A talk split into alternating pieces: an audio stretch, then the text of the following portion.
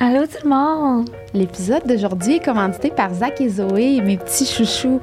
Leur vision, c'est d'offrir des produits pratiques, faciles d'entretien et surtout stylés qui sont faits 100% au Québec. Donc, tous les produits sont conçus, fabriqués à la main à partir de fibres de bambou et de coton, euh, qui est une gamme 100% canadienne avec un fournisseur de tissu qui est à Toronto. Les produits Zach et Zoé, c'est des produits de qualité qui sont incroyables, sont intemporels, sont unisexes. Euh, personnellement, j'ai des vêtements, moi, qui ont 5 ans de vie, donc qui ont passé plus que ben, Mes mes trois trois derniers.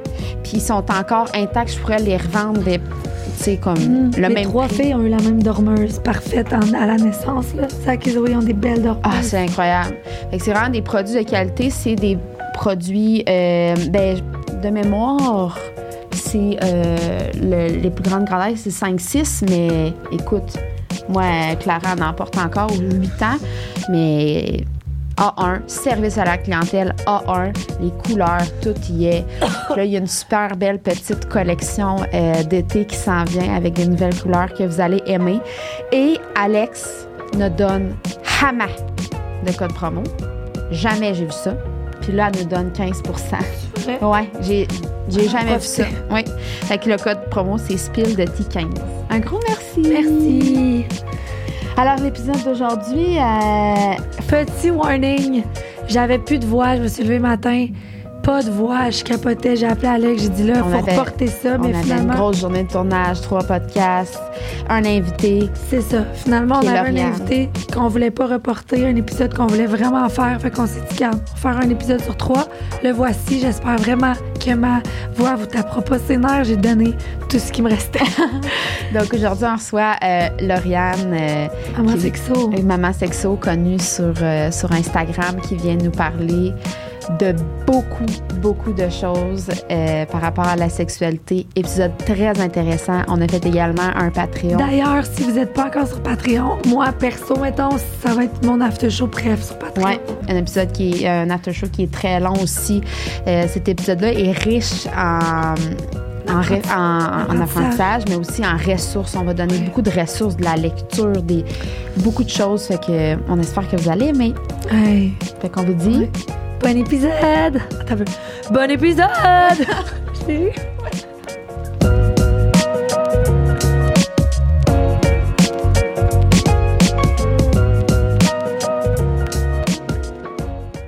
Allô tout le monde, comment ça va? mais c'est pas Pas pire.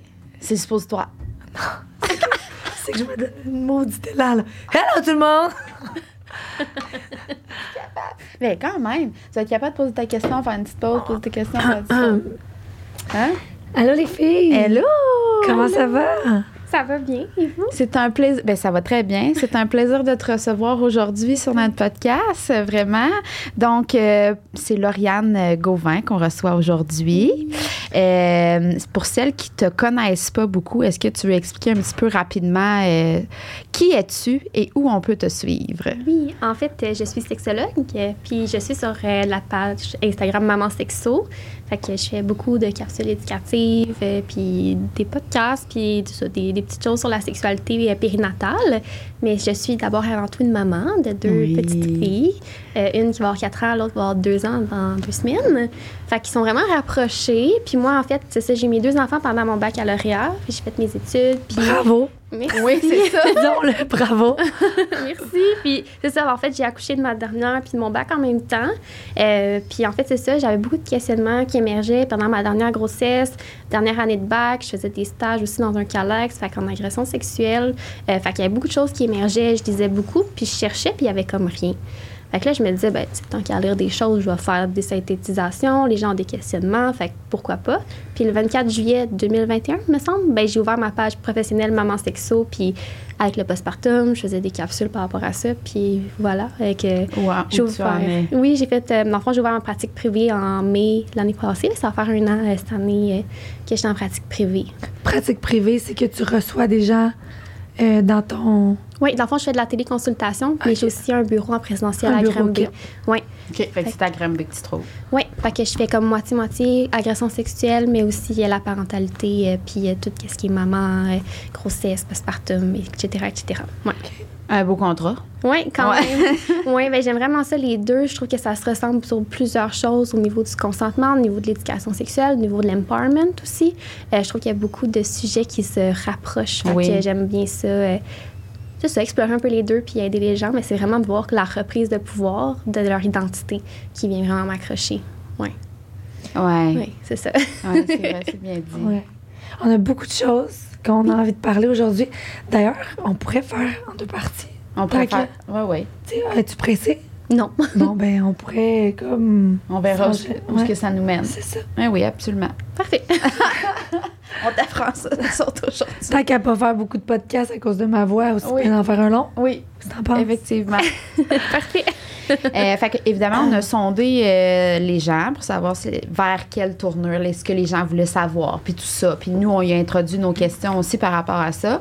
Euh, fait que la première question qui est revenue le plus souvent, c'est quels sont les principaux motifs, en fait, qui amènent les gens à consulter, que ce soit en présentiel ou euh, par téléconférence, finalement? Oui, ben en, pa- en- la parentalité, c'est souvent, j'arrive avec une problématique, la baisse de libido. C'est Ouais. tout le temps ça qui arrive. Oui. Comme, ben, j'ai plus de libido, je veux la retrouver. Euh, puis on dirait que c'est un peu ça systématiquement qu'on voit. Tu sais, quand on est des rencontres sexologiques, mais on est tellement plus que ça, les sexologues. Tu sais, on va tellement chercher des affaires autour de la sexualité, puis il y a six dimensions de la sexualité. Fait au final, tu sais, les motifs, ça migre un peu vers ben, l'estime de soi, euh, tu sais, la le consentement, l'éducation sexuelle, après ça, l'image corporelle. Tu sais, il y a plein, plein, plein de choses à venir explorer. Puis on se rend compte que la baisse de libido, ben, c'est juste une conséquence de tous les facteurs qu'on doit aller travailler, en fait. Ouais, c'est ça, Oui. exactement, là. C'est plus complexe que juste j'ai plus de libido finalement. Oui, puis tu sais, souvent, on- on- j'arrive avec, OK, mais pour toi, c'est quoi la libido, tu sais? On, on- on le dit dans la société, libido, baisse de libido. OK, mais moi, je le vois plus comme le désir. Parce que la libido, c'est un terme qui a été créé par Freud.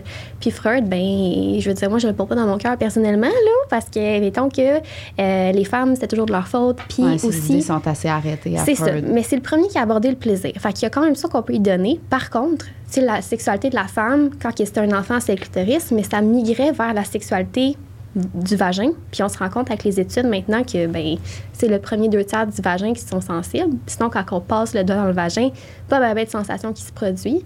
Puis c'est le clitoris, en fait, interne qui va être stimulé. Fait qu'on se rend compte que, dans le fond, ça a été créé autour du plaisir de l'homme, autour du plaisir pénétratif.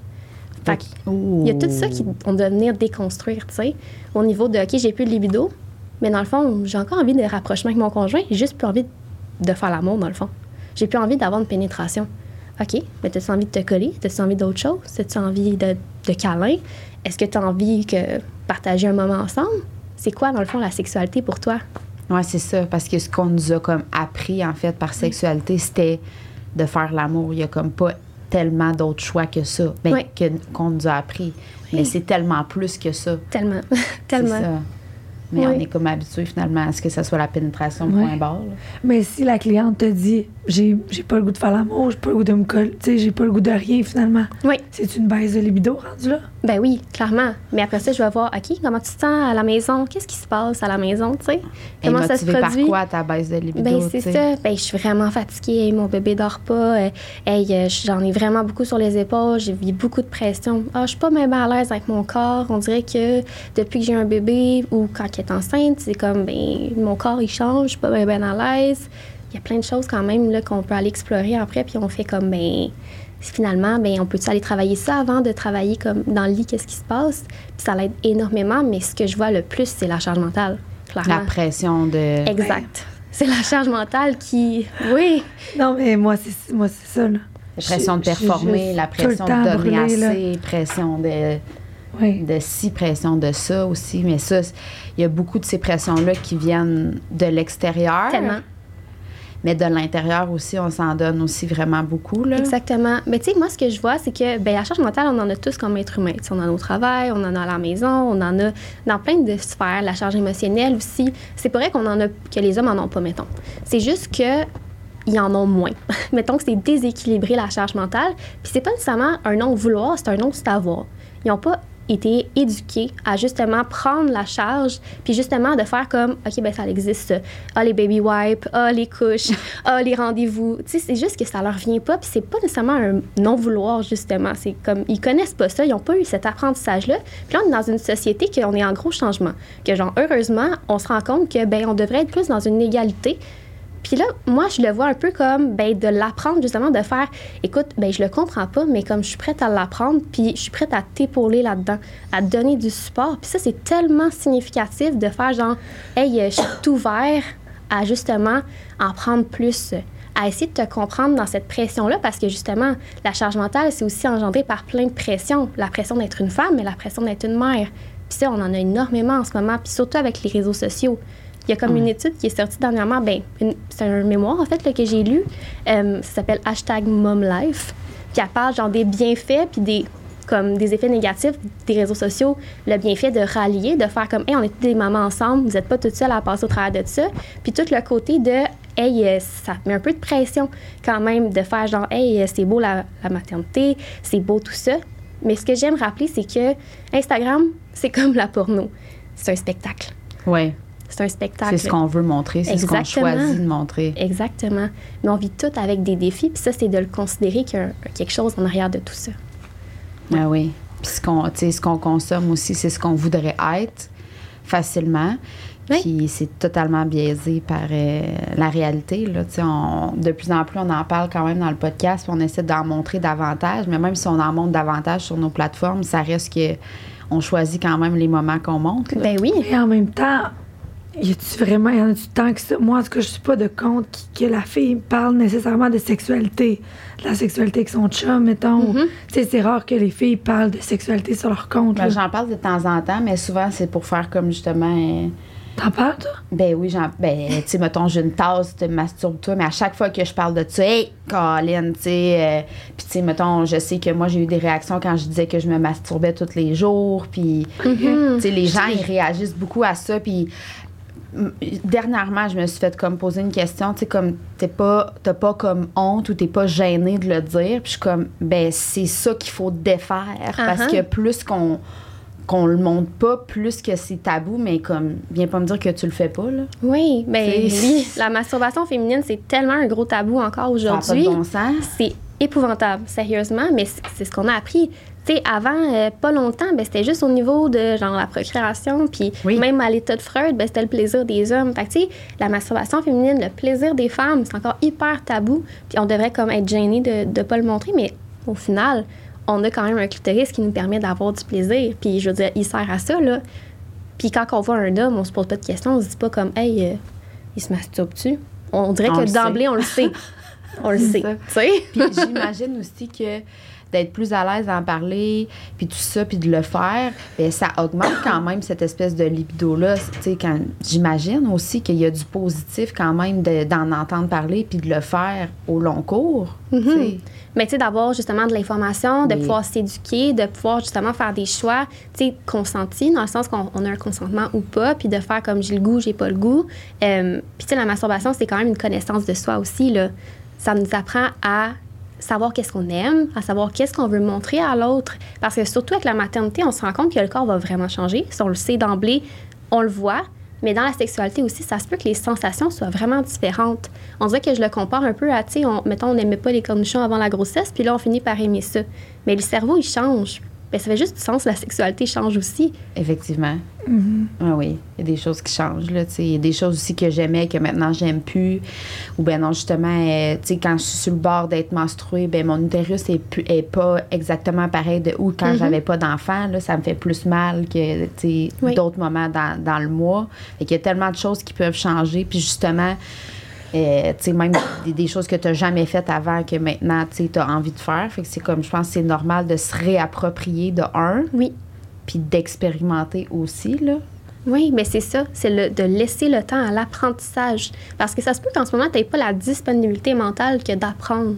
Ça se peut que tu sois préoccupé par plein de choses, puis c'est correct d'être juste trop fatigué. Puis de juste comme prendre son temps.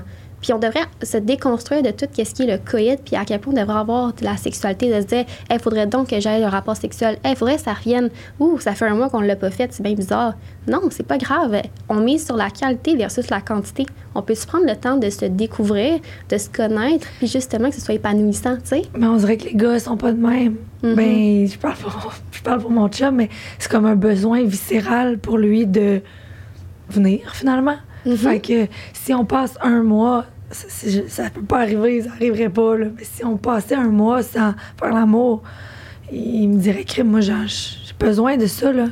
Puis ça paraît, moi, je trouve que ça paraît dans son humeur, ça paraît dans la notre relation, tout paraît quand que il est pas satisfait sexuellement. OK. Fait que, On tu va- répondrais il y a quoi à plusieurs ça? choses à déconstruire, Oui, je pense, là-dedans. Oui, il y a beaucoup de choses à déconstruire, mais vraiment, je pense que c'est quelque chose qu'ils ont appris. Tout le côté de, du coït, au niveau que c'est important d'avoir une finalité, une genre de performance, de faire genre, je suis satisfait parce que justement, j'ai eu un rapport sexuel qui a fini en finalité de quelque chose. C'est sûr que l'orgasme va clairement avoir un impact psychologique puis physiologique. C'est sûr que ça a un impact puis que ça l'aide. Par contre, un rapport sexuel, c'est censé être une connexion de prime abord, l'organe sexuel le plus important, c'est le cerveau. Fait que si on prend compte de ça, ben, il y a des choses qui se modulent quand même. C'est dans le sens qu'il peut quand même se gérer. Il peut aller chercher justement euh, son plaisir ailleurs, les hormones ailleurs, parce qu'au final, c'est de l'ocytocine. S'entraîner. Il peut aller aussi, genre, écouter un film drôle. Il y a plein de manières d'aller chercher justement de l'ocytocine, puis du plaisir, puis de sécréter ces hormones-là. Fait que de prime abord, c'est ça. Mais au final, si t'es avec une personne qui n'a pas vraiment envie, qui n'a pas vraiment de connexion, puis que c'est juste toi qui as une réponse satisfaisante, c'est du temps le fun, tu sais, au final, si l'autre n'est pas réciproque, on dirait que moi, dans ma tête, ça marche comme pas, tu sais. Ouais, c'est ça. J'ai Oui. comme l'impression que vu que c'est comme quelque chose qui a été. ils ont- ben, pas juste ton chum, comme je pense la plupart des gens. Puis même moi, je m'y inclus là-dedans. Ouais, j'allais dire. Ouais, parce que moi, c'est le contraire. Moi, c'est moi beaucoup. Mhm. Puis on est comme éduqué à, s- tu sais, à ça. Fait que de pas avoir ça, ben moi, c'est comme, je vis ça, je vis des, des émotions intérieures. Puis là, plus je vieillis, plus j'apprends à me connaître, plus je Mhm. comprends qu'il y a un besoin autre en arrière de ça. Oui. Mais ça m'a pris beaucoup d'années de psy, ça m'a pris Mhm. beaucoup d'années à me à apprendre à me comprendre, mais c'est sûr qu'on peut pas demander tout de suite, tu sais, justement, à quelqu'un qui est dans. Je pense que c'est correct aussi. Il y en a qui vont rester là-dedans, puis que ça, le plaisir veut dire juste comme le coït, puis ben, c'est correct. Je veux dire, je pense qu'on peut pas forcer les choses, là, mais il y a d'autres, il y a eff- effectivement d'autres choses où on peut aller chercher du plaisir, puis euh, justement, moi, en arrière de ça, c'est le but d'être aimé, mais l'amour vient pas de faire l'amour. Mhm. Mais souvent, ben, on mélange tout ça dans le même panier, puis Oui. c'est ça. Ben oui, c'est de venir déconstruire tout ça, puis de voir justement c'est motivé par quoi? Cette frustration-là, cet inconfort-là, puis d'essayer de, pas de régler, mais dans le sens de l'explorer, puis d'essayer de se comprendre en tant que personne. Puis il y a des gens qui vont vraiment avoir besoin du coït, puis qui vont vraiment avoir du plaisir, mais c'est de communiquer avec l'autre pour essayer justement de se concorder dans la sexualité, parce que ça se peut qu'on soit pas dans le même niveau. Tu sais, la libido, ça modifie, Oui. le désir, des, tu sais, ça se peut que des fois on en ait full, puis l'autre n'en ait pas pantoute, mais c'est de communiquer puis de le dire. De faire, hey, je suis un peu plus fatiguée, mais comme j'ai vraiment envie quand même d'avoir une connexion avec toi. Puis c'est justement de le dire, de faire comme, mais écoute, euh, j'ai envie d'être avec toi, mais j'ai pas envie d'avoir un rapport nécessairement, mais comme j'ai envie d'avoir un moment avec toi quand même. Fait que, tu sais, il y a la possibilité d'avoir comme masturbation mutuelle aussi. Fait qu'il y a tout le côté d'être ensemble. C'est plus de voir, tu sais, de prendre un poids de recul puis de faire, OK, on voyons la sexualité d'une manière différente que je la connais en ce moment. Oui, c'est ça.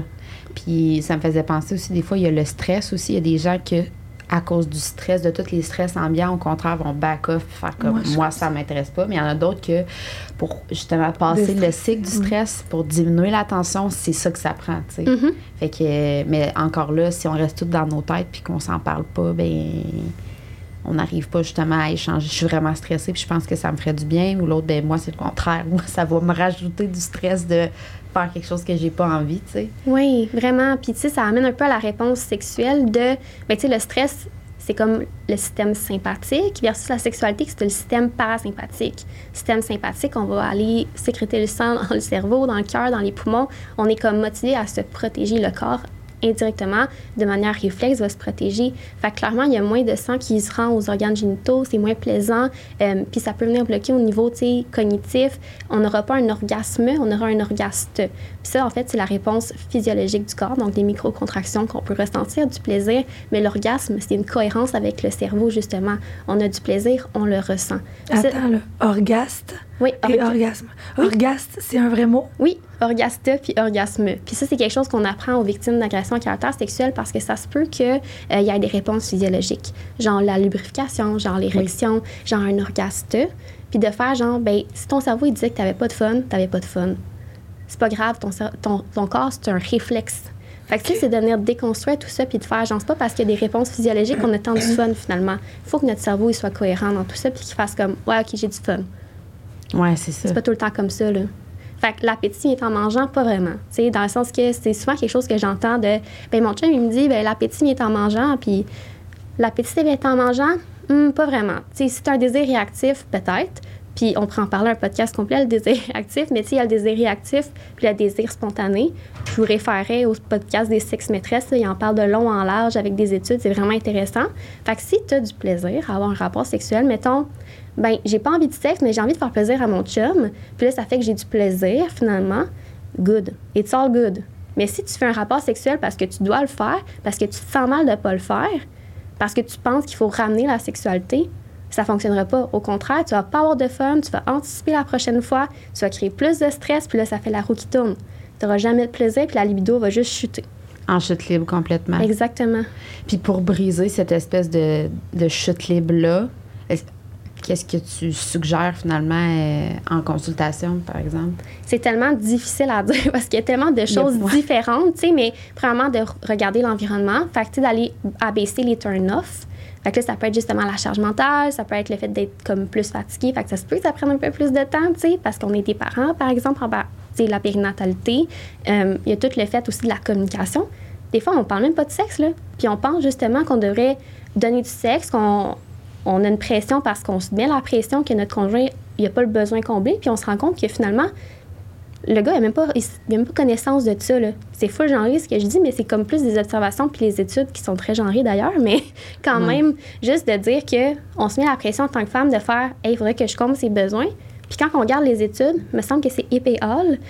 L'homme fait ben, je suis quand même satisfait dans ma conjugalité. En fait, là, je comprends pas trop qu'est-ce qui se passe. ouais, c'est ça. Fait que c'est une pression qu'on se met en plus de ça, en plus de la maternité, en plus de la féminité, puis là, dans la sexualité. non, mais notre cerveau, là, ça se passe, là. Mm-hmm. Pas de bon sens. Ah oui. On se crée une pression qui, qui existe même pas, finalement. Bien, elle existe socialement on a tellement été ancrés dans tout ça, tu sais, nos grands-mères, c'était ça, là. Puis même nos mères, en fait, là, tu sais, c'était tellement... La sexualité, c'était autour du plaisir de l'homme. C'est tellement ancré dans notre société, dans, les générations passées. Tu sais, je veux dire, dans le contrat de mariage, c'était écrit qu'il fallait satisfaire notre homme puis faire des enfants à notre homme. Ça n'a pas de bon sens. Oui. C'est fou, là. Ça fait pas longtemps, là. Puis j'ai entendu euh, quelque chose aussi là-dessus. C'est même si nous, aujourd'hui, on n'est pas ben, moins là-dedans, je sais qu'il y en a que ça peut encore être ça, mais c'est qu'il y a des, vraiment au niveau génétique. Oui, c'est de l'épigénétique. Oui, c'est mm-hmm. ça. C'est que même si nous, on ne respecte pas ces choses-là, il y a vraiment de la génétique en nous de ça, de la charge mentale, de mm-hmm. plein d'autres. Fait qu'on porte sur nos épaules tellement de choses de notre famille mm-hmm que ça nous suit quand même. Là. oui, c'est ça. On n'a pas le choix. Mais il faut le déconstruire, puis il faut en prendre conscience. Puis justement, quand on en prend conscience, on fait comme Ah, OK, finalement, ouais, stop. Donne un break. oui, exactement. Mais oui, c'est pas notre faute. C'est vraiment juste dans la société. Puis c'est vrai que c'est confrontant. c'est confrontant pour notre conjoint qui n'a pas conscience justement de tout ça, mais qui a aussi appris des générations passées à, à ne rien faire, en fait. Là. Puis là, on voit des améliorations, puis que les hommes sont de plus en plus ancrés à apprendre. Puis ça, je trouve ça vraiment nice. il y a une ouverture. Tellement. Tu sais, je le vois en consultation, puis moi, je fais de l'intervention féministe, puis je le dis en intervention de couple, je fais comme, ben, genre juste vous aviser que, tu sais, moi, je fais de l'intervention féministe, je suis pas comme comme vous, tu sais, genre, je suis vraiment avec vous. C'est juste que je veux vous aider à comprendre, à déconstruire des choses que vous avez appris dans le patriarcat. Puis on se rend compte qu'ils sont vraiment chill avec ça, puis ils sont vraiment ouverts. Puis ça fait tellement de différence d'avoir quelqu'un qui est ouvert puis qui est prêt à être là puis à épauler.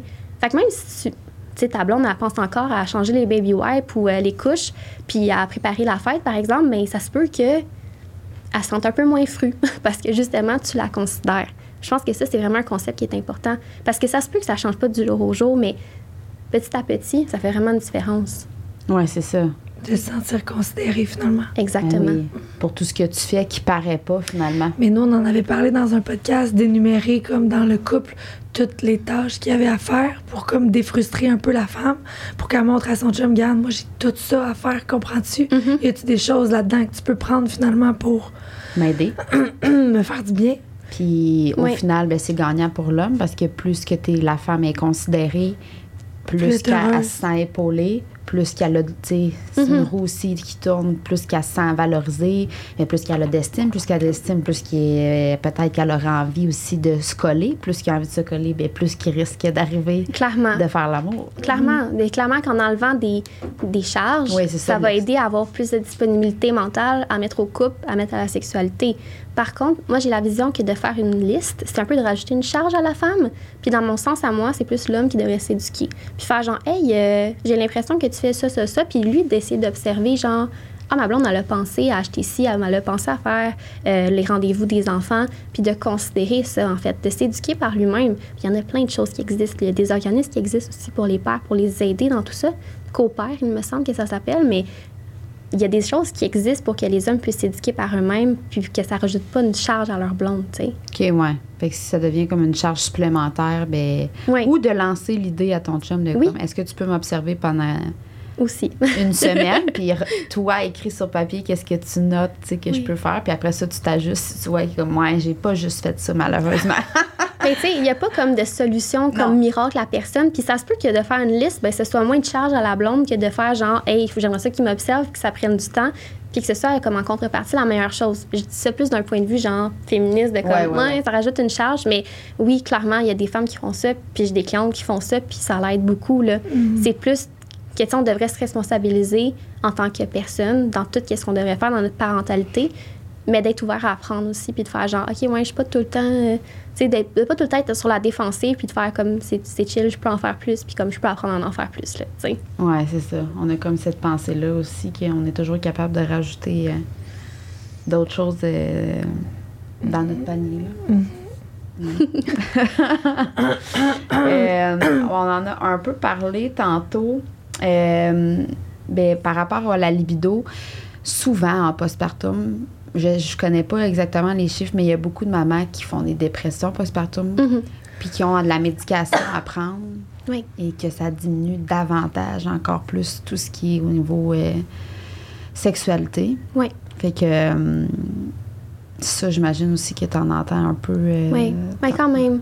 Mais quand même beaucoup. Puis on dirait que je le vois un peu, encore une fois, de le voir dans un pas de recul, puis de miser plus sur la qualité que la quantité. Que quand que justement tu ressens du désir, puis que justement tu as un rapport sexuel que tu as envie, que l'envie de prendre justement, mais de voir qu'est-ce que tu aimes, puis de découvrir, puis de vraiment avoir une qualité dans la relation pour te développer sexuellement, tu sais.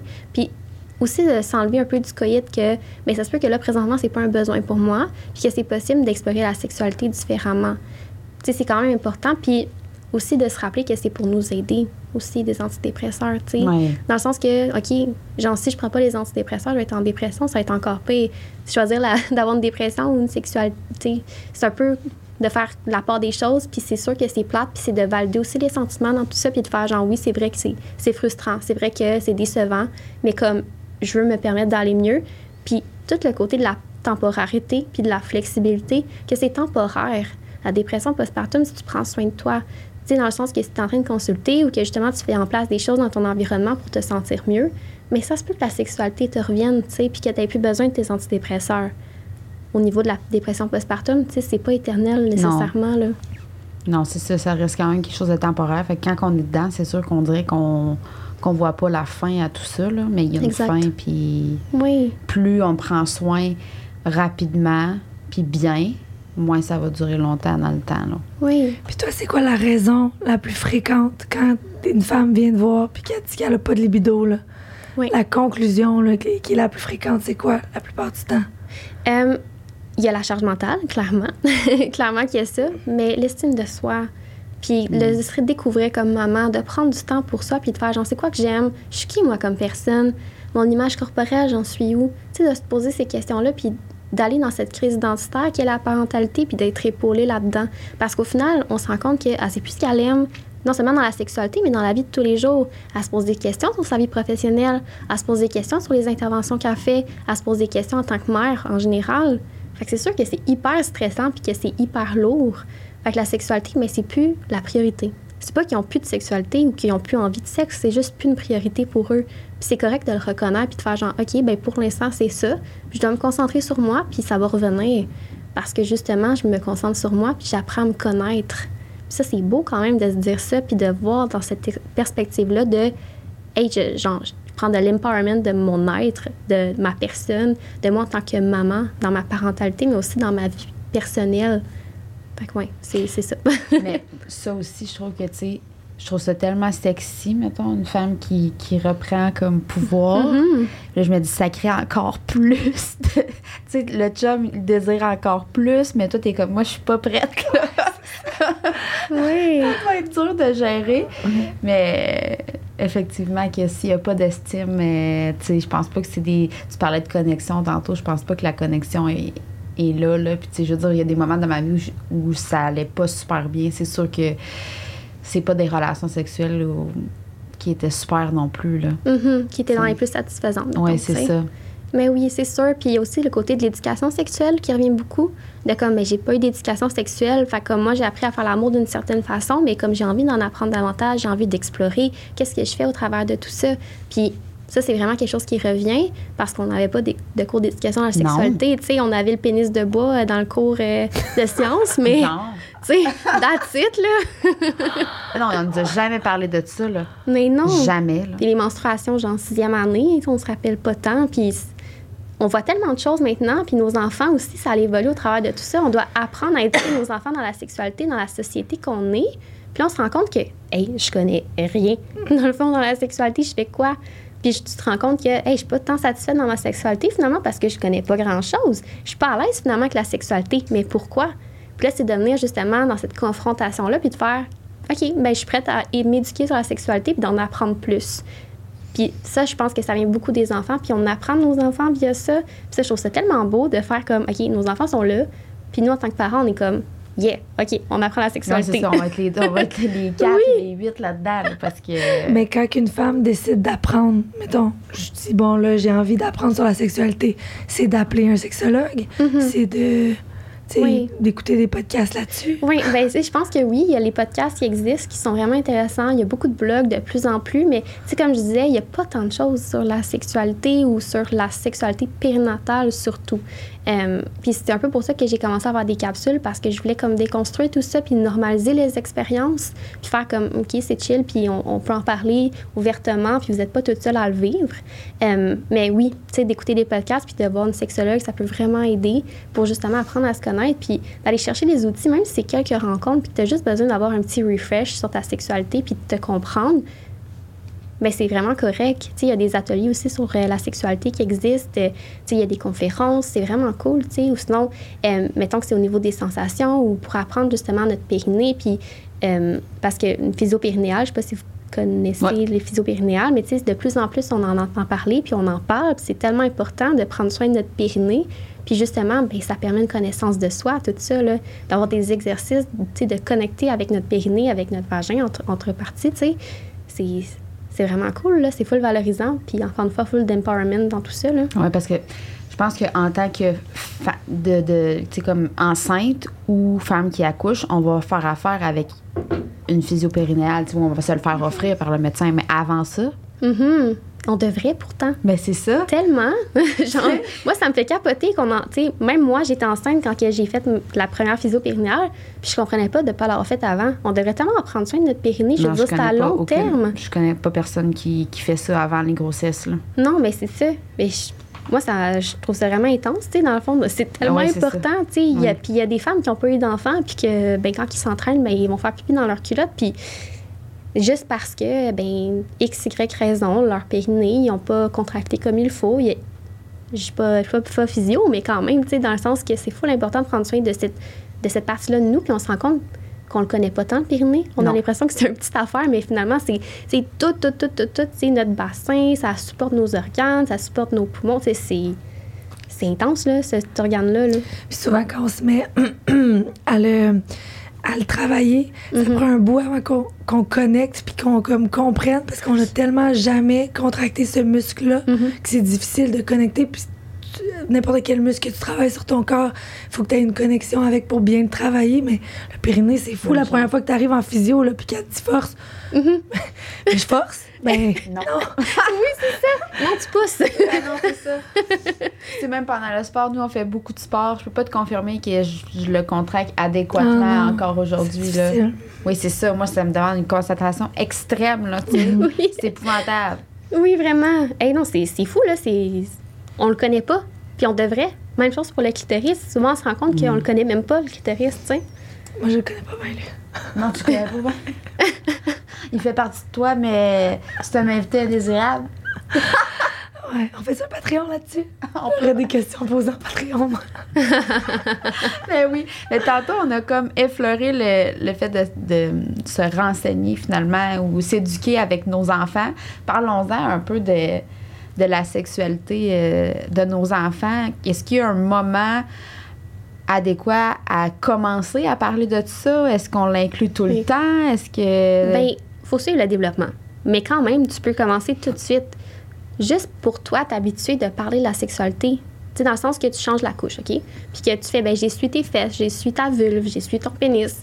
Juste de nommer les mots qu'on n'est pas habitué de faire. Puis souvent, on, se rend compte qu'on n'utilise pas les vrais termes ou qu'on un- on trouve ça drôle, tu sais.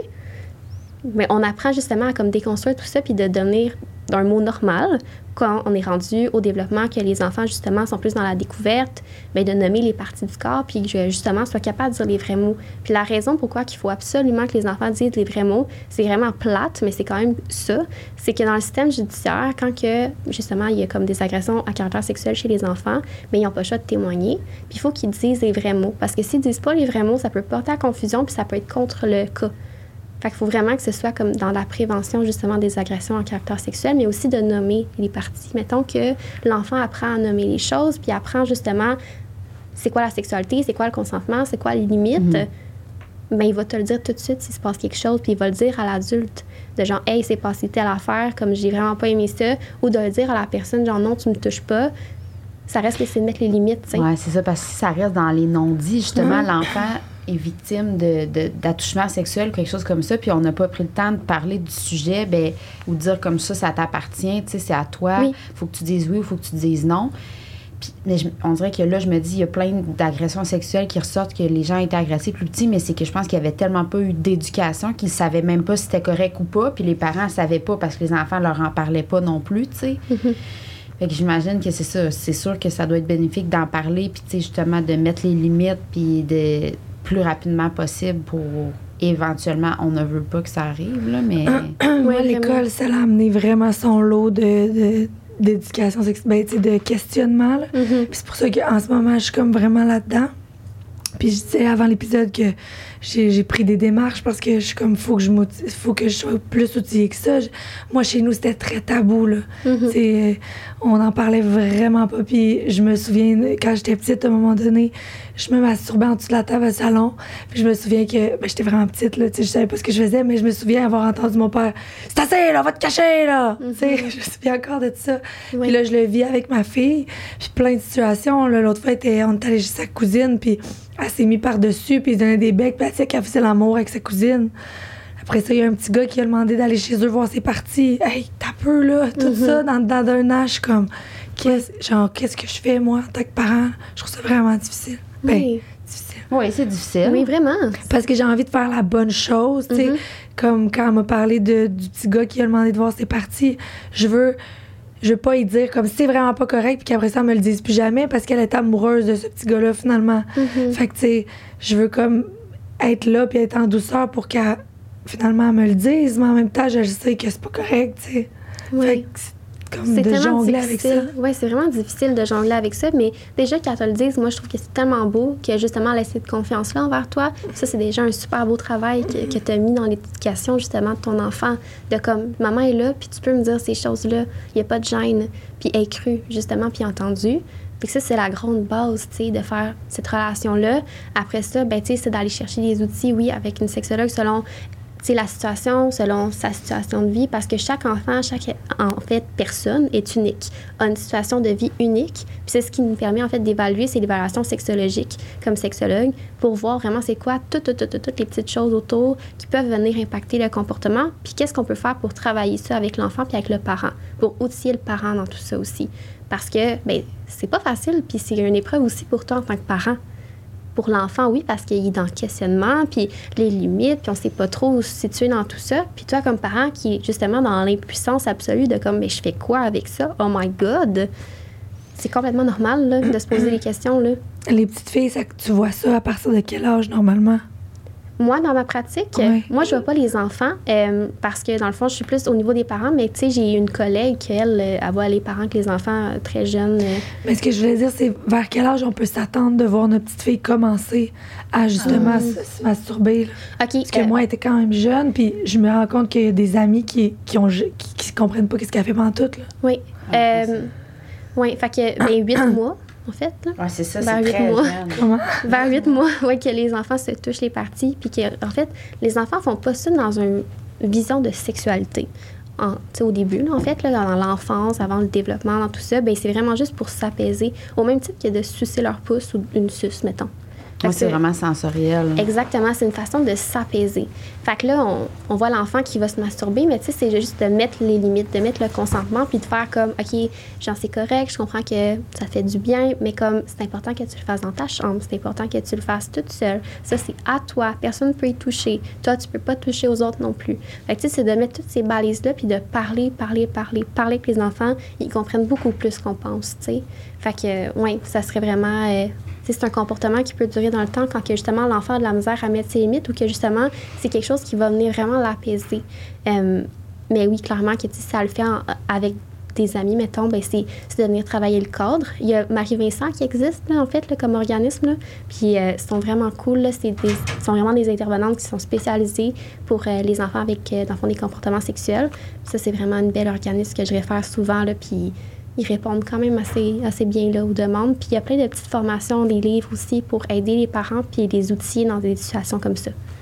Parce que, tu sais, mettons dans mon cas, moi, c'est qu'elle est tannée de ça. là. Elle-même a dit, je, peux, je veux arrêter, je suis tannée, je, je, sais comme pas comment faire. elle. Ouais. Elle dit, je veux l'arracher. Puis Je sais Mhm. pas comment, j'ai tout le temps envie, je suis tannée, qu'est-ce que je peux faire, maman? Tu sais, peur, là, qu'est-ce que tu peux faire?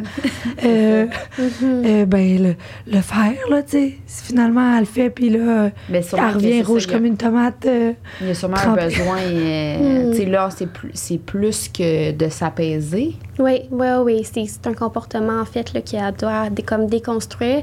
Puis ça vaut la peine d'aller chercher justement de l'aide. Mais tu me disais tantôt que, justement, tu dans les démarches, puis tant mieux, je pense qu'elle va être vraiment bien outillée. Puis comme parent, à un moment donné, on sait plus quoi faire, là. Puis l'enfant aussi, on le voit en détresse, mais nous aussi, on est en détresse. Puis c'est de aussi le valoriser, puis de faire genre, hey, genre, j'ai besoin d'aide live. Fait que comme, je vais chercher de l'aide, aidez-moi. Mais sûrement aussi que tu as dit, euh, maman va t'aider, là. On va trouver Exact. quelque chose. Fait que là, dit- comme j'attends, J'ai acheté des balles de stress, là. Oui. Ah oui. Elle apprend ça Oui, quand elle a ça. envie. Ben oui, tellement d'enlever justement de le, de le migrer ailleurs, de faire autre chose, de faire genre, OK, ben ça t'apaise, ben fais autre chose. T'es stressé, c'est ce que tu fais, ben fais autre chose. Genre, à- au lieu d'aller vers là, oui, la balle de stress, c'est vraiment une belle intervention. C'est la même chose pour Vraiment. les gars, là. tu sais, là, vos chums, là, qui se gèrent. Putain, ta balle. c'est ça. Chercher ta balle. Mais chez les petits gars, ça doit être moins précoce qu'un petit gars. se- ben. Je pourrais pas m'avancer parce que je pense que c'est vraiment.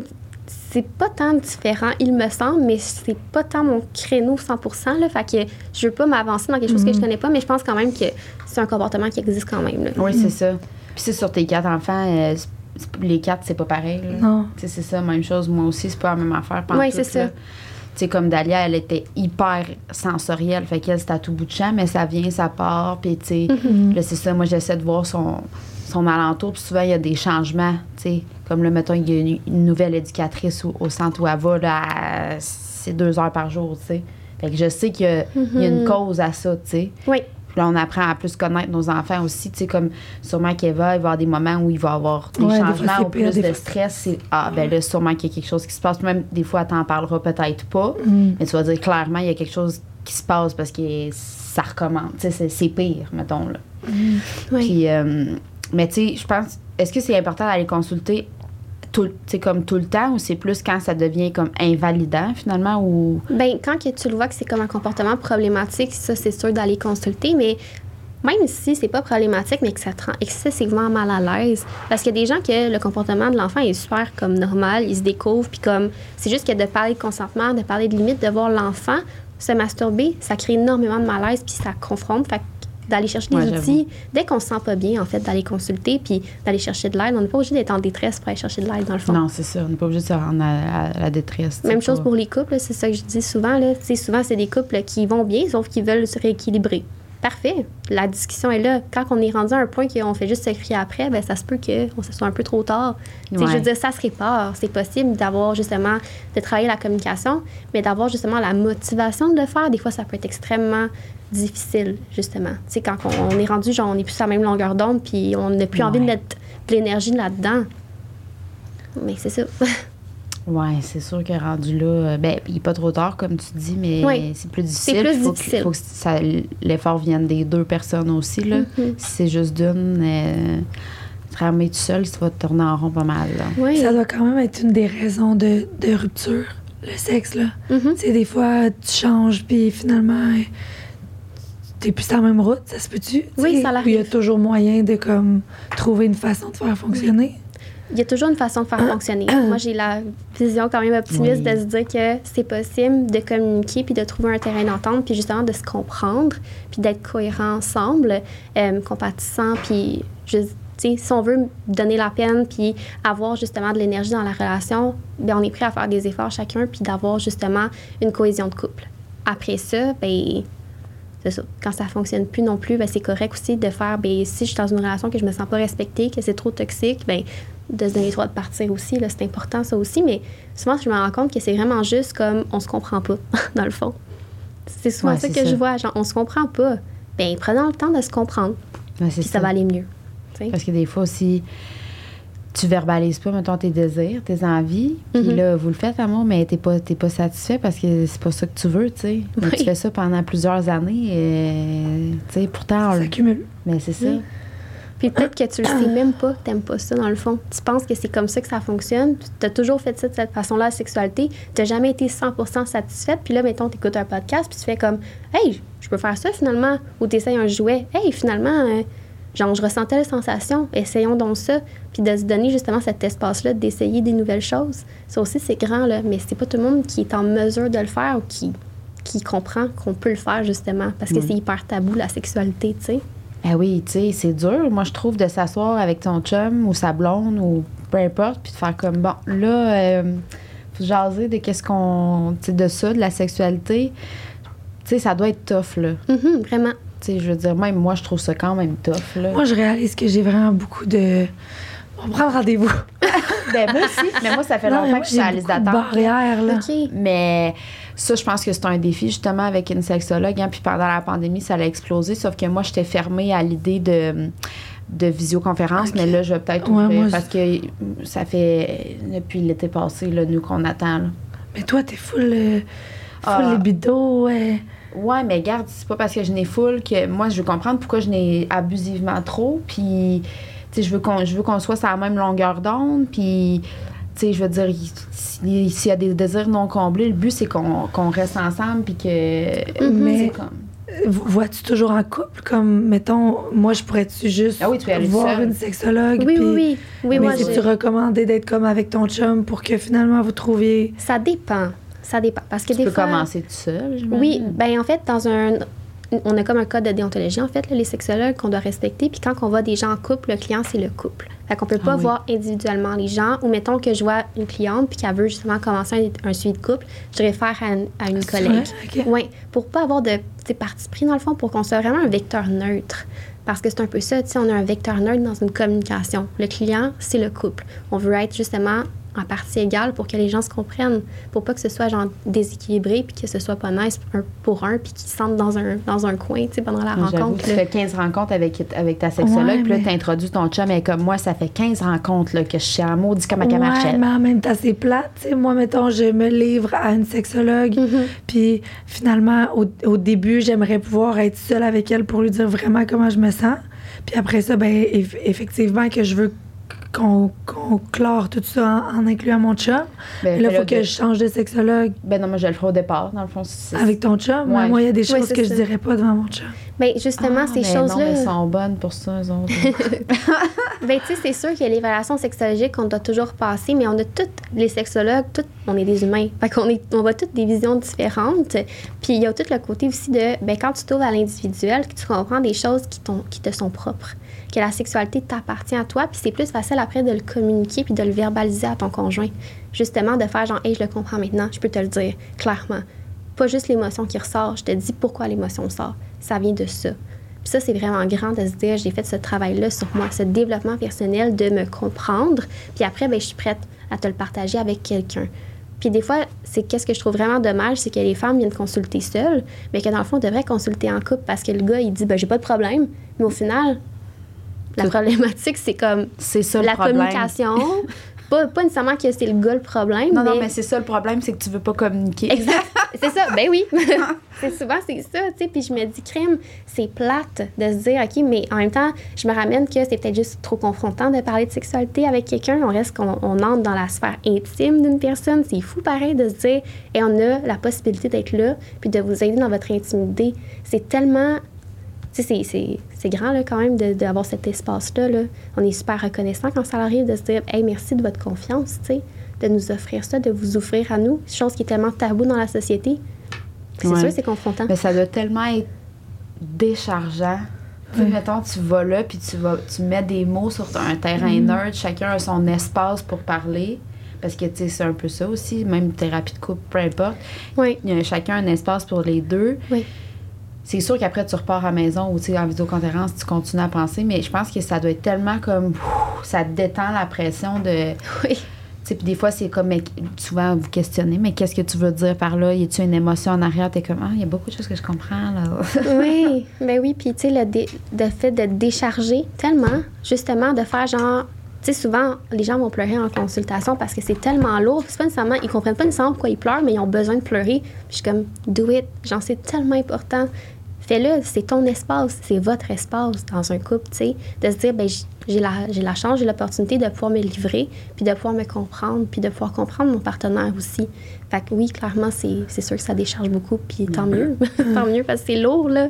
Ben oui, c'est ça. Puis des fois, c'est que tu sais pas par où commencer ou, tu sais, justement, on- pour parler de ça, on s'assoit à table, puis on parle de ça quand les enfants sont couchés, qu'on est genre brûlés, tu sais. Fait que je me dis, quand il y a cet espace-là qui est sécuritaire, Exact. qui est comme fait- rassurant, puis justement, il y a quelqu'un qui a les expertises là-dedans aussi pour nous diriger. Puis tu sais, chaque couple est différent, mais il y a quand même des similitudes pareilles parce qu'on est toutes, tu sais, selon les tranches d'âge ou peu importe. Fait que, tu sais, ça adresse que. Je pense que ça peut être positif pour tout le monde, là. Vraiment, vraiment. Mais vous, vous avez beaucoup d'attentes. Disons, quelqu'un qui un couple qui décide là, de, de se prendre en main aujourd'hui en nous écoutant. Est-ce puis qui, qui font affaire à toi, est-ce qu'il y a un an d'attente? tu sais? Ben moi, c'est c'est- c'est ça. C'est parce que sur les réseaux sociaux, je veux dire, ça a comme explosé. Puis là, j'ai une liste d'attente, euh, puis c'est comme... Même c'est deux ans, moi. Ça, ça ressemble pas mal à ça, moi. Puis en plus, tu sais, j'ai des enfants, j'ai des jeunes enfants. Mais là, je sais pas si euh, on... Ben, je vais mettre des ressources quand même en. Ouais. Sous le. Sous, sous Est-ce que, l'épisode. est-ce que je spoilais euh, pour les Patreons? Est-ce qu'on attend à la fin? genre, Ah oui, parce qu'il y a quelque chose qui s'en vient, oui. Oui, c'est ça. Fait que pour justement pour les ressources d'aide, restez en ligne et abonnez-vous à notre Patreon tantôt. mais, ça, mais quand même, on va en mettre, euh, on va discuter là-dessus parce que je veux quand même mettre des ressources. Puis, tu sais, Oui. même s'il y a du temps d'attente, ben faites-le le temps pareil. Tellement, tellement. Faites-le le temps, puis je veux dire, euh, soyez ouverts un peu aux, aux nouvelles possibilités comme la visioconférence. Moi, j'étais pas super. Mhm, Mais je me disais, en même temps, je me dis, tu sais, t'es dans ton confort de chez toi avec ton chum. Vous avez ça, beaucoup plus sais, de temps, d'horaire, parce que je veux dire, s'il faut se déplacer, moi, dans mon cas, il faudrait que je fasse garder mes quatre enfants pour qu'une fois par semaine ou deux semaines, on ait, genre, passé une heure. Ça nous prend énormément de temps. Dans ton confort de chez vous, ça peut être le soir. Il y a plus de plage horaire, finalement, dans notre réalité. Oui. Fait que, tu sais, prenez, tu sais, essayez d'ouvrir vos horizons par rapport à ça. Puis des fois, il y en a qui ont comme stigmatisation de genre homme-femme aussi. Moi, je pense qu'il faut comme laisser tomber un peu ces barrières-là. Les gens qui sont dans le Formés, domaine ben oui. Sais, des références. Tellement. Puis ça se peut que ça clique pas comme un psychologue. Oui, À ce exact. À ce moment-là, tu changes. Là, je Je le dis tout le temps. Si Oui. vous sentez que c'est pas le bon fit, no hard feeling, on se le dit. Mais oui. On se le dit, puis moi, je te réfère, c'est mon travail de le faire. Dans mon cas de déontologie, j'ai pas le choix de le faire. Si tu te sens pas à l'aise avec moi, c'est correct. Tu sais, Oui. on, on est là pour t'aider. Fait que si tu sens pas que je t'aide, mais c'est à contre-productif pour tout le monde, tu sais. Mais oui, vraiment, tu sais, la- les ressources, c'est là. C'est sûr que, par contre, au niveau homme-femme, des fois, il y a des gens qui ont vécu des agressions à caractère sexuel Ouais. puis qui sont comme pas à l'aise. Mais oui, c'est vrai que, tu sais, on est formé pour vous aider. Puis il y a tout le côté que, oui, la visioconférence, ça l'aide beaucoup. Moi, j'ai comme une plage euh, tampon de, genre le dîner, mettons que souvent, les parents, ben, c'est juste le dîner qu'ils peuvent. Papa, en visioconférence, il est au travail, puis maman est à la maison, mettons. Fait que là, on fait ça tous les trois ensemble, puis ça l'aide beaucoup.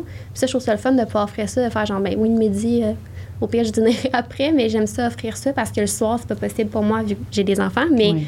il y a, j'ai des collègues qui font le soir, puis euh, c'est sûr. ça.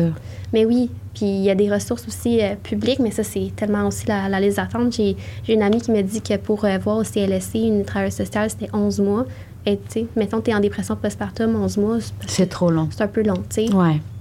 Je pense que j'ai jamais rencontré une fille dans, ben, dans mon entourage, mettons, qui m'a dit. Tu sais, on dirait que j'ai déjà rencontré des femmes qui étaient pleinement satisfaites sexuellement avant les enfants. Mais comme une femme maman là, qui est comme vraiment pleinement satisfaite dans son couple, on dirait que j'essaie de penser, puis je me dis. On dirait qu'une fois qu'on est devenu mère, on trouve tout ça difficile, la sexualité Mhm. dans notre couple. On dirait que juste le fait aussi que tu peux plus le faire quand tu veux, tu sais. Que là, faut que les enfants. Tu sais, moi, des fois, ça m'arrive là, que ça me tente, là. Puis euh, je couche les enfants, il est rendu 7 heures, mais finalement, ils se réveillent un après l'autre jusqu'à 9 heures le soir. Il est rendu 9 heures, je suis comme, ça me tente plus. Puis, tu sais, mon chum, ben peut-être lui, ça lui tenterait encore, mais moi, moi non, tu sais. Fait que je trouve que c'est- les enfants, c'est c'est tellement un gros défi dans la vie sexuelle de des parents. Vraiment. Ouais, hein? J'essayais de penser à des amis qui, qui ont des enfants qui m'auraient dit, mettons, nous autres, c'est comme avant, puis tout. Hmm, non. Ben, je ne connais pas. Moi non plus. Des fois, c'est mieux, par exemple. Mm. Des Oui, fois, c'est- mieux. oui, il y a des Ouais, gens, avec- ouais, il y a des gens qui c'est mieux. Il y a des gens qui ont une meilleure connaissance de soi puis qui savent exactement ce qu'ils veulent. C'est de retourner dans la qualité versus la quantité. De comme, oui, on a, un rap- on a moins souvent des rapports, mais moi, on dit que c'est le fun. Genre, ce rapport-là, là, je suis down pour un mois à attendre, puis c'est bien correct. Je Ouais, surfe sur cette vague-là. C'est possible, ça existe. Puis en même temps, d'aller chercher Pour la les hommes sexualité. Oui, vraiment. Ben Oui, oui. ça existe. Moi, j'ai nous. tu sais, dans le sens qu'il pourrait dire, t'as fait ça. euh, Ouais. Mais c'est vrai que quand c'est vraiment bon, mon chum, il est comme plus. Non, j'ai un petit peu, tu peux avoir un petit break de trois jours. Sauf que ça revient quand même Mais assez oui. rapidement, tu sais. Tandis que moi, c'est vrai que quand c'est vraiment bon, c'est le fun. Je suis comme je suis Mhm. Satisfaite. sur une belle lancée. Ouais, c'est ça. Puis on dirait que si on attendrait plus souvent que ce soit toujours des bonnes fois, peut-être que genre ça viendrait plus souvent même. Mhm. Mais là, entre les vraiment bonnes fois, il y a plein de fois où qui c'est plus comme Vite, vite, vite. vite, vite. euh, C'est ça. Et ça vient impacter tout ça. Ça vient impacter justement la qualité de la relation. Puis je dis pas que, ben là, il faut proscrire les petites vites, mettons. C'est pas ça le but, là, mais c'est dans le sens que c'est de miser sur on veut avoir un moment de qualité, une connexion ensemble, puis de miser là-dessus, puis d'aller puiser dans justement d'autres types d'intimité pour connecter pareil au travers de tout ça. Parce que c'est un peu ça la parentalité, on est comme un peu forcé. Parce que ben, la spontanéité de la sexualité, on l'a plus comme parents. C'est très rare. Très difficile. Très rare. Tu sais, oui, c'est vrai. Tu sais, ça existe quand même. là. Des fois, c'est possible d'avoir Oui. un côté spontanéité, mais ça reste vraiment plus ardu parce qu'il y a des enfants qui peuvent se lever, puis il y a tout ce côté-là que les enfants sont là, puis ils font partie de notre vie, mais ça ramène quand même à tout le côté de la temporarité de ces temporaires. Ça va passer. Les enfants évoluent, mais notre, notre sexualité aussi va évoluer. Ça va pas rester comme ça toute notre vie non plus. Mais on peut travailler sur d'autres choses, puis on peut connecter différemment mais aussi pour la sexualité, mettons que ton chum en a plus envie que toi, mais que justement, en fait, il a juste besoin d'être avec toi. C'est tout ça, tu sais, est-ce qu'il a vraiment besoin d'un rapport complet ou il a besoin justement d'avoir une connexion avec toi? Il y a tout ça aussi à communiquer puis à discuter. Puis des fois, on se rend compte que c'est ça. J'ai juste envie de me coller tout nu pour te sentir. Ouais, je pense à ça, là. Toi, tu me diras si ça fait du sens. Tu sais, souvent, tu travailles le soir. Puis, tu sais, peut-être que lui, comme. Même s'il dit, Alex, on, on va ensemble dans le lit, mettons. Mais lui, c'est parce qu'il. Faire l'amour, il sait qu'il va être avec toi à 100 tu sais. Tu comprends? oui. Mais fait qu'il dit, je, je sais pas quoi te faire d'autre. Fait que. Parce que soit qu'on fait l'amour ou soit que je suis sur mon bord de lit puis je travaille. Mais souvent, là, je dis toi, mais comme, je sais que genre, vraiment beaucoup de personnes, c'est ça, surtout travailleurs autonomes ou de quoi de même. Oui. tu sais. Souvent, Oui. puis moi, je m'y inclus aussi. Ça arrive très souvent le soir qu'il y ait fait que, tu sais, un conjoint ou une conjointe qui veut avoir comme un peu l'attention de l'autre, Oui, mais que, qui, a- qui sait pas, maladroitement comment s'y prendre, mais se dit que pendant un rapport, ben ça va être du 100 Oui, ensemble, ça. Oui, souvent, c'est ça qui revient. Ben là, c'est comme ça qu'on est le plus connecté. Il n'y a pas de plus grande connexion que la sexualité. Mais oui, il y en a d'autres connexions qui sont vraiment aussi hautes. Mais il faut juste les découvrir, il faut juste se comprendre. Puis aussi, ça m'amène un peu sur le point de. Bien, souvent, on va se rendre compte que, en tout cas, moi, c'est ce que je vois souvent en clinique, c'est que les hommes, nécessairement, veulent juste se coller, puis ils font comme, mettons, les premiers pas pour se coller, puis la femme a peur que ça se ramasse en rapport sexuel, puis elle fait comme. puis elle, elle évite les câlins, puis elle évite de se coller, puis justement, ça fait une distance, puis dans le fond, on se rend compte que la personne voulait juste un câlin. elle voulait pas faire l'amour. Elle veut juste un câlin. Quand on est rendu comme dû, là, ben, il voudrait peut-être juste se coller, puis moi, je suis comme. T'as peu, là. Je, sais- je que C'est sûrement pas juste un câlin, tu sais. Oui. Sauf que. Ouais, parce qu'on est comme déjà parti dans notre ça. tête, nous autres. Et là, voilà. là. d'être C'est sur ça. la pression. Ouais. Mais je tiens quand même à dire que je veux juste pas que le monde pense que c'est vraiment de la merde chez nous. Mais non, pas du ça, va ça va vraiment bien. puis j'ai envie de lui, puis tout. Mais moi, je pense que dans la dernière année, nous, on a eu trois enfants, trois ans. Mhm. J'ai aussi starté des business. Puis je pense qu'on a été comme pris de court par tout ça, à essayer de se retrouver là-dedans, même en tant que couple, autant niveau là, il y a eu la pandémie aussi, là. C'est ça, fait que, tu sais, je veux juste dire que comme, c'est pas de la merde chez nous, là. Non, on non, pas du tout. fait l'amour. Oui, vraiment. vrai. Puis, ben, gars, c'est une pression, ça, là, de le dire, là. Oui. Qu'est-ce qui se met dans leur affaire, eux autres? non, si j'entends mon chum me dire là, Alex, là! Voyons donc! Mais non, mais ça amène un peu tout ça, tu sais, justement, de se dire, ben ça va bien, en fait, là. Même si des fois, on a Ouais. des défis au niveau de la sexualité puis qu'on se comprend pas tout le temps, ben c'est pas ça que ça aille bien. Puis c'est de se rappeler ça, que un couple, ben ça se définit pas que par la sexualité, puis un couple ne va pas bien parce que la sexualité va bien. Il y a des couples, là, que ça va vraiment pas bien, il n'y a pas de communication, mais qui ont full de sexe. Puis on se rend compte qu'ils sont pas plus heureux que quelqu'un qui a comme du sexe une fois par mois, mais qui a la, la communication, puis la connexion, puis ils ont travaillé ensemble, puis finalement, on se rend compte que c'est lequel des deux qui est le plus satisfait, ben, c'est la personne, les personnes qui ont moins de sexualité. Puis leur sexualité, ben, peut-être que ben, ils vont se coller plus, peut-être que ben, il y en a un qui va se masturber puis l'autre va juste coller. Tu sais, il y a tout ça quand même qui rentre en ligne de compte qu'il faut considérer parce qu'on peut avoir un rapport sexuel sans que ce soit une pénétration, puis quand même que ça en soit un. Dans le sens, ben, mon chum a envie, mais pas moi, mais j'ai envie qu'il ait du plaisir puis j'ai envie d'être là avec lui. Mais j'ai pas envie qu'on me touche. Juste de le dire, tu sais. Hey, euh, genre, j'ai Ouais. envie d'avoir un rapport avec toi, j'ai envie d'avoir une connexion avec toi, mais j'ai vraiment pas envie de me faire toucher, genre, ça me tente vraiment pas, mais j'ai envie d'être avec toi. Puis des fois, ça, ça l'aide beaucoup, tu sais, juste de se rapprocher de cette façon-là, différemment. Ça marche pas tout le temps. Des gens qui sont Ouais. comme moi, je l'aise de me masturber, puis ça ramène un peu à quand ton père, mettons, te chicané parce que tu t'es masturbé, ben t'es pas la seule à qui c'est arrivé, puis des garçons aussi. Puis il y a tout le tabou autour de la masturbation, de faire se cacher, de pas en parler. Ben On- oui, oui. Puis maintenant, on se rend compte que, tu sais, on, on devrait juste en parler puis faire comme, ben oui, c'est vrai que ça fait du bien à la masturbation, mais comme il faut que tu fasses ça dans ton intimité. Il y a comme le côté d'intimité puis de faire ça caché, gêné. c'est ça, j'essayais de voir la différence, parce que tantôt, c'est ça que tu disais, de Oui, mettre. oui, comme- c'est ça. Ben, il y a l'intimité, en fait, tu sais, dans le sens que c'est ta partie intime, mais tu pas à être gêné de l'avoir fait. Tu sais, c'est le sentiment de culpabilité, je pense, la différence, la Ok. grande différence. Tu sais, mettons, il y a une différence entre dire non, non, moi, je me masturbe pas devant ton chum ou genre, ben oui, je me masturbe, tu sais. Mhm. Mais je parle, mettons, pour tes enfants qui le font. Dans le fond, c'est d'amener ça, c'est correct de le faire, mais dans, ta Dans chambre. ta Ouais, chambre, oui. c'est ça. Dans le sens que, tu sais, c'est dans le fond, d'insérer l'intimité, d'éduquer à l'intimité, mais au final, une, une sexualité avec ton conjoint, c'est l'intimité quand même, tu sais. Il y a toute cette notion-là, mais tu sais, ils sont pas rendus au point de faire genre, hey, euh, quand tu auras un chum, ça va être correct de le faire, tu sais, dans le sens que. Non, c'est juste Mais que quand oui. tu dis d'aller dans ta chambre, finalement, elle a l'impression que c'est d'aller se cacher, non? D'être en sécurité. OK. D'être dans un endroit sécuritaire. C'est plus ça, en fait. OK. Pas à la vue de gens qui. Oui, de dire c'est correct, mais t'es en, t'es en- dans ta chambre, tu es en sécurité parce que tu es avec toi. OK. Fait que c'est plus donner la notion de sécurité que de peur, justement. OK. Ah, Oui. c'est bien dit quand même. Mhm. Puisque c'est sûr que de faire ça à des endroits euh, où il y a plein de gens, ben ça risque que c'est. Tu partages pas ça avec les gens, là. Oui, exactement. Mais ça t'appartient, tu sais, de faire cette notion-là de ça t'appartient. Puis après ça, ben, avec son développement, elle découvre justement les relations de couple, les relations amoureuses, les relations avec les amis, nanana. toutes les expériences rentrent en ligne de compte, puis là, ça va s'enclencher dans les, dans les expériences. Mais quand même, l'intimité, c'est un concept qui est super important, mais le consentement aussi. Mais c'est vraiment dans la notion de la bienveillance, de la sécurité.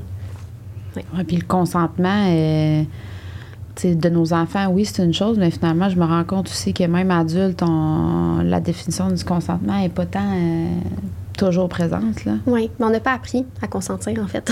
Non, c'est ça. on n'a pas eu d'éducation sexuelle, fait que c'est quoi le consentement? Puis encore une fois, on ramène à l'épigénétique. Oui. Le consentement, c'était pas quelque chose. Tu sais, le, le viol conjugal, ça a été comme mis comme un, un viol conjugal. En fait, c'est devenu ça en 1983. Avant, les hommes pouvaient violer leur conjointe. C'est fou, Hey. pareil. 1983, là. Comme... C'est hier, là. c'est ça. Et Genre, OK, c'est comme... C'est un peu bizarre quand même de se dire ça, mais oui, c'était vraiment ça. C'est plate. Tu sais, même combien de femmes aujourd'hui encore font l'amour puis qui n'ont pas envie, là? Mhm. Mais oui, dans se dire, ben... Genre toujours, là. Tu sais, des fois, ça te tente moins, mais genre, ça se peut que y ça en te a tente. c'est toujours. Ouais. mhm. oui. Puis c'est ouais, ça. C'est parce que aussi pour ta tête, Oui, vraiment. c'est horrible, là, ce que tu te fais vivre, là, de d'être dans ça, là. Je veux dire, c'est tellement des des pensées euh, difficiles là, de te faire vivre que tu n'es pas capable justement de dire que tu n'en as pas envie ou euh, Mhm. ça atteint toutes les autres sphères de ta vie aussi après. Là. Tellement. Tellement. Puis c'est un gros sujet, mais il faut en parler. Tu sais, il faut le dire que ça existe, puis de faire comme, hey, le consentement, ça vaut la peine d'en parler, puis tu as le droit de consentir. Puis souvent, c'est un peu ça que je vois passer, puis j'en avais parlé dans mon Instagram dernièrement, mais tu sais, mettons le chantage, de faire, ben là, euh, tu m'aimes plus, euh, ah, si on le fait plus, euh, c'est parce que, tu sais, d'avoir ces réactions-là, puis de dire que c'est une agression sexuelle, c'en est une, parce que tu peux pas mettre de la pression pour avoir un rapport sexuel. Est-ce que c'est tout le temps d'une manière que la personne te dit je veux faire une agression sexuelle, non, mais au moins de le savoir que c'en est une, puis de pas mettre de la pression sur l'autre, tu sais.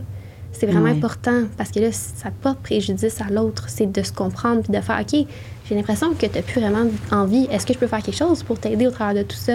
Vous, êtes en, vous en êtes tout dans la communication de la sexualité? Un- souvent, je me rends compte que les gens, ils sont comme, mais on n'en a jamais parlé ensemble. Ouais, c'est beau. c'est autant important que la routine des enfants. On, on dit qu'est-ce qu'on va mettre dans le sac à couche, bien, on va se dire qu'est-ce qu'on va faire dans le lit. C'est correct. C'est aussi important. On devrait ajouter ça dans notre livre qu'on veut sortir un jour là, avec les questions.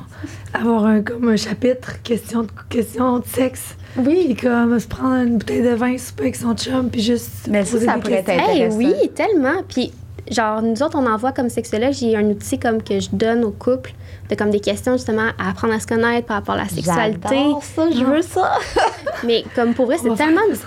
C'est une bonne idée, les filles, de faire ça, parce que justement, il faut ouvrir la conversation. C'est- super confrontant de s'asseoir puis de faire comme OK, là, ça marche pas, là, la sexualité, on va en parler.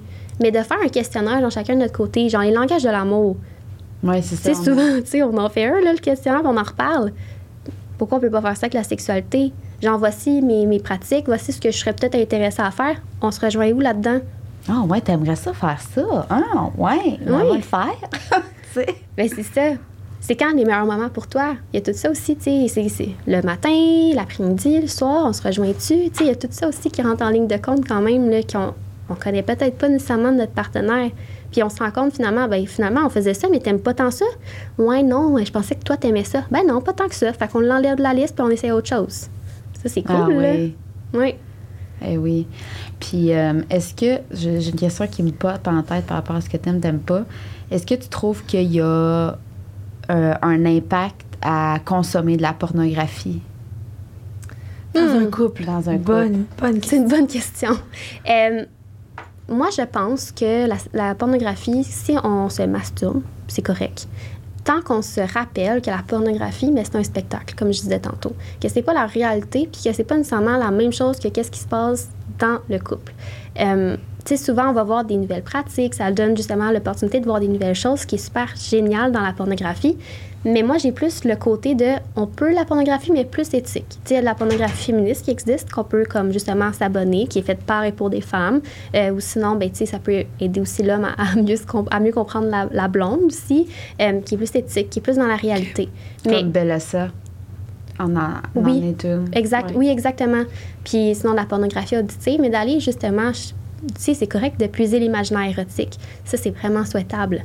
Mais de se rappeler que tu peux pas nécessairement le transposer dans ta réalité puis que ça peut rester juste une fantasmatique. Tu de faire la distinction.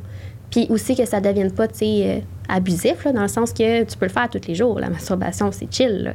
Mais tant que justement, tu sens pas justement que ça a un impact sur ta vie de tous les jours, euh, sur ta relation, sur ta communication, sur ta relation avec toi-même et ton corps, Mais souvent, c'est les femmes que ça dérange. Oui. Que les hommes se masturbent parce que Mhm. sont comme, ben oui, ils se masturbent sur euh, la blonde euh, toute refaite. Puis, euh, Puis moi, je suis pas de même puis moi, je suis pas de même. Fait qu'après ça, comment tu veux qu'ils me veulent dans le lit quand Mhm. il vient de. Oui, ben c'est tout le côté de l'imaginaire érotique, de faire, ben c'est un imaginaire. C'est pas parce qu'ils pensent à ça que justement ils veulent nécessairement le réaliser. Tu sais, il y a des gens qui vont juste comme fantasmer sur des filles, puis genre, ben, des pieds dans le fond, là, puis finalement, dans leur sexualité, ils vont pas nécessairement avoir besoin, mais ils vont y penser, genre.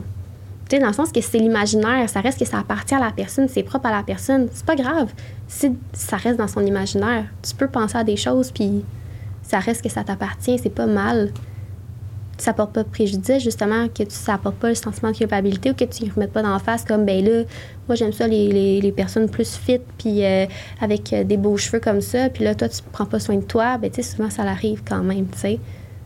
C'est c'est Ah plate. ouais. Ah oui. Hum. oui, vraiment. C'est chien. Oui. Ben, Ben, d'avoir des commentaires sur l'image corporelle ou sur le, Ouais. sur le corps d'une personne, ben là, c'est parce que tu as eu ton enfant, mais il serait peut-être temps que tu fasses du sport pour perdre ta bédaine, tu sais. Mais je trouve ça, je trouve ça niaiseux parce que je me dis, c'est la pire. C'est le- la pire option pour que ta blonde ait envie de recoucher avec toi, là. Tu lui fais un commentaire sur son physique. Si genre était à un doigt de comme pas le faire, puis it's over, là. Elle a plus envie de se mettre en pas de Ben, brassière, j'imagine là. que c'est ça. Ben oui, ça a un impact super considérable, mais il y a des gens qui le font malheureusement, puis c'est excessivement violent, là. C'est quand Ben même de se dire, ben, tu, tu te permets de dire un commentaire comme ça, c'est horrible, mais ça l'arrive, malheureusement. Puis souvent, c'est ce qu'on voit dans la motivation des femmes de vouloir changer tout de suite puis de revenir à la normale. Puis ça, je trouve ça absolument épouvantable, là. Mais on déconstruit ça, puis des fois, c'est vraiment juste comme de mettre tes limites puis de faire comme, ben non, j'assume pas qu'est-ce que la personne dit, mais tu sais, des commentaires sur le corps, là, on en voit passer partout, là. sur Instagram, sur TikTok, surtout, c'est épouvantable, là. C'est c'est comme ça passe tout le temps, que tu sois mince ou que tu sois musclé ou que tu sois grosse, quoi que ce soit, ben tu vas avoir un commentaire sur ton corps, surtout si t'es une femme. Fait que oui, c'est sûr que ça a un impact considérable. Puis on ramène à l'estime de soi, à l'image corporelle. Sais, quand même, ça fait, ça fait beaucoup d'impact. Puis il faut tout déconstruire ça. Puis moi, je, je dis aux clients, mettons, ben si tu suis telle page qui te fait sentir pas bien par rapport à ton image corporelle, ben va suivre des comptes qui vont t'amener de l'empowerment, tu sais. Il y a, je pense, le groupe Équilibre qui fait aussi des belles Ouais. formations sur euh, l'estime de soi puis l'image corporelle. Puis en ce cas, moi, je trouve que c'est vraiment beau, là, comme, euh, comme page, comme soutien. Puis il faut, là. faut que tu ailles regarder des choses qui te font du bien, pas nécessairement des choses qui te mettent de la pression, tu sais. Non, c'est ça. Puis s'il y a un- des échanges comme ça qui se fait avec ton conjoint, de un, il faut reconnaître que c'est hyper violent puis que tu le mérites pas, là, d'avoir ces commentaires-là. Là. Fait que, ben, tu rendu là, c'est de la responsabilisation de, de, de, de l'autre, là, mais, tu en aucun cas, tu ça te définit ou ça te représente, là, ce qui a été dit, là, tu sais, je veux dire. Oui. Oui. C'est ça qui est malheureux des fois, c'est que si lui ou, ou elle aussi, tu sais, des fois, euh, ça, ça peut être l'inverse. C'est juste qu'on dirait que j'ai comme en tête que c'est plus le gars versus la femme, là, qui est comme plus de- d'attente, mettons, de physique. là, mais je me trompe peut-être, là, mais il y a comme toute cette, euh, cette pression-là. Puis Oui. c'est difficile, là, quand même. Euh, des fois, il n'y a pas grand-chose à faire. Là. Je veux dire, euh, si c'est ça qu'il qui veut comme, comme physique, mais c'est clairement pas ça que tu auras. Tu n'as pas à te changer ou à. Il y a tellement plus que ça. Ben oui. Même chose pour la sexualité, il y a tellement plus que ça. T'es pas en couple juste pour ces raisons-là. C'est quoi les autres raisons, tu sais? Puis de venir justement déconstruire tout ça, mais tu sais, c'est des gros sujets, mais il faut en parler, là. Ouais. Ça existe vraiment, puis il y a des gens qui sont vraiment malheureux dans des situations comme ça, puis c'est ça. C'est quand même plus fréquent qu'on pense, puis il faut juste comme déconstruire ça, puis faire genre, sérieusement, si vous êtes en train de faire ça, arrêtez. C'est vraiment pas nice. Pour vrai, ça sert à rien, ça va rien changer, ça met plus de pression à la personne, ça peut venir justement bloquer. Si on parle de fight, flight or freeze, fait que il y a des gens dans la réaction au stress vont juste freeze, ils vont rien faire, puis ils vont pas poser d'action. Au contraire, ils vont être apeurés. Ben là, genre, je vais le perdre. Ou même, vont renchérir les problématiques au niveau, justement, si on a le trouble alimentaire, ça va augmenter. Tu sais, dans le sens que les- Je sais pas si c'est comme exacerbé justement avec l'arrivée des enfants parce que ben, physiquement, il y a des changements de Mhm. part et d'autre. Puis mentalement aussi, je veux dire, justement, ça devient quelque chose qui est peut-être moins notre priorité pour un moment. Fait que c'est sûr que j'imagine que ça doit être comme plus un état de crise, finalement, Oui. la périnatalité par rapport à la sexualité. Là. Bien vraiment, ben, c'est une crise identitaire, la périnatalité, de base. Fait que déjà, de se dire, ben ça, c'est une crise identitaire, travaillons-la, c'est vraiment important de le faire là, dans toutes les sphères aussi là, que ça comporte. Là. Oui. C'est beaucoup plus que de mettre un enfant au monde, là, finalement. Oui, mais c'est tu d'aller chercher un genre de village autour de tout ça. Souvent, c'était ça qu'on apprenait quand on était comme. en fait, nos mères, nos grands-mères, c'était comme d'aller chercher le village. On le voit aussi dans différentes cultures, à quel point c'est important. Puis là, on dirait que je les vois comme un village d'intervenants. Tu mettons que tu sens que tu as des troubles alimentaires en postpartum, d'aller chercher une nutritionniste, d'aller chercher une sexologue. Euh, mettons que la sexologue, moi, je suis en relation d'aide, mais que tu as besoin de psychothérapie pour aller gratter tes traumas. Mais psychothérapie, psychologue, tu sais, d'aller chercher justement ce soutien-là, tu sais, cette d'intervenants qui peut t'aider à avoir des compétences, puis à te, renouveler comme personne, puis à évoluer surtout.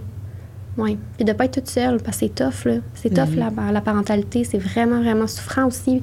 Euh, c'est beaucoup d'impuissance, tu sais. En même temps, c'est l'une des plus belles choses, puis la plus évolutive qu'on peut vivre, tu sais. C'est, c'est beau d'être parent, là. On vit des super belles choses. On serait pas parents sinon, là. non, c'est ça. tu sais? Mhm. Mais c'est ça. Je pense que les, c'est surtout, ben, je vais pas dire que c'est juste les femmes, mais c'est surtout vraiment dur, on dirait, chez la femme. C'est elle qui accouche, c'est elle qui son corps change. en plus d'apporter comme cette pression sexuelle-là, je trouve que c'est comme. Ça n'a pas de sens. Puis il y en a des gars là, qui mettent full de pression. La fille, elle vient d'accoucher. Puis Ah oui. c'est triste, là. Une semaine Comme après, prends ah ouais. gaz égal, là. Moi, je- genre, je suis fière de moi dans, ce- parce que j'ai tout le temps comme vraiment mis. Je suis pas gênée de le dire, là, mais moi, je dirais à mon chum, prends ton gaz égal, là. Mhm. accouchée, Pardon. c'est une césarienne, là. Et... Tente pas, là, de retourner là, là, tout ouais, de c'est suite. ça. C'est important de tout. reprendre, comme tu dis, reprendre son pouvoir un peu. Là, Exact. tu sais. 100% C'est toi qui as 100% le pouvoir de ton corps. Là. Mhm. Personne d'autre a, le- a ce pouvoir-là. Là. Mais tellement. Ça, C'était fou, pareil, là, de reprendre pouvoir, justement, puis de faire, genre, je vaux la peine de prendre pouvoir. Genre, je vaux quelque chose. On peut-tu, genre, se donner cette euh, fierté-là de faire, ben oui, je suis une maman, mais je suis que ça. Moi, j'ai créé ces humains-là, puis moi, je suis rendue là dans ma vie, puis j'en joue la peine quand même qu'on mette de l'énergie sur moi, puis qu'on me prenne en considération, que je me prenne en considération. Il faut. Mais c'est très difficile de le faire, puis hyper confrontant. Mais oui, c'est sûr. Puis que justement, si t'as pas un, un conjoint, une conjointe qui, qui veut te faire évoluer ou qui veut évoluer, qui veut apprendre, qui veut s'éduquer, ben c'est quand même quelque chose de difficile, là, je pense. Là. Et- mais tu peux. À ce moment-là, quand tu, tu le sens, là, tu le vois que que l'autre personne, mettons, n'est pas au, même niveau ou n'a pas les mêmes intérêts que toi, ben c'est sûr que tu peux pas vivre ça toute seule. Il faut vraiment que tu ailles chercher du support là, à ce moment-là. là. Oui, vraiment. Ben, je pense que oui. Puis avant que ça l'éclate, puis que ce soit justement euh, too much pour les deux partenaires, tu. Puis souvent, comme je dis, c'est pas nécessairement un non-vouloir, c'est un non-savoir. C'est de s'éduquer, puis d'apprendre de nouvelles choses, d'apprendre de nouvelles perspectives, puis de comprendre la perspective de l'autre aussi, de part et d'autre, mais d'être un vecteur neutre, d'avoir un espace neutre puis sécuritaire, encore une fois, de pouvoir aborder de ces choses-là, puis de se comprendre, puis d'être en cohérence. Voilà. Oui. Fait que là-dessus, est-ce qu'on continue euh, la suite sur euh, Patreon? Mhm. Oui, parce que tu as un beau petit projet secret euh, que même ta communauté n'est pas au courant encore. Pas encore, non. C'est pas encore euh, annoncé officiellement. C'est vraiment juste les amis proches puis la famille qui le savent. Fait que. Ouais. On va, nous, on va spoil à nos amis proches. Ouais, à nos besties. Fait que, on te remercie euh, d'avoir oui. été là vraiment beaucoup. Euh, Instagram, Maman sexo. Oui. sexo. Facebook aussi? Oui, aussi. Facebook aussi. Mais je réponds jamais sur Facebook parce que je suis pourrie avec Facebook. Fait que si vous voulez m'écrire sur Instagram, c'est plus facile. Puis Oui. pour prendre rendez-vous sur ton site internet, j'imagine? Ouais, oui. le lien dans ta bio. oui, il y a euh, les attentes en fait sur, euh, sont dans ma bio ou sur mon site internet euh, qu'on peut s'inscrire. Ouais. Parfait. Super. Fait qu'un gros merci. Merci. Pour le reste, ben, on continue ça sur Yes. Patreon. Bye bye. Bye.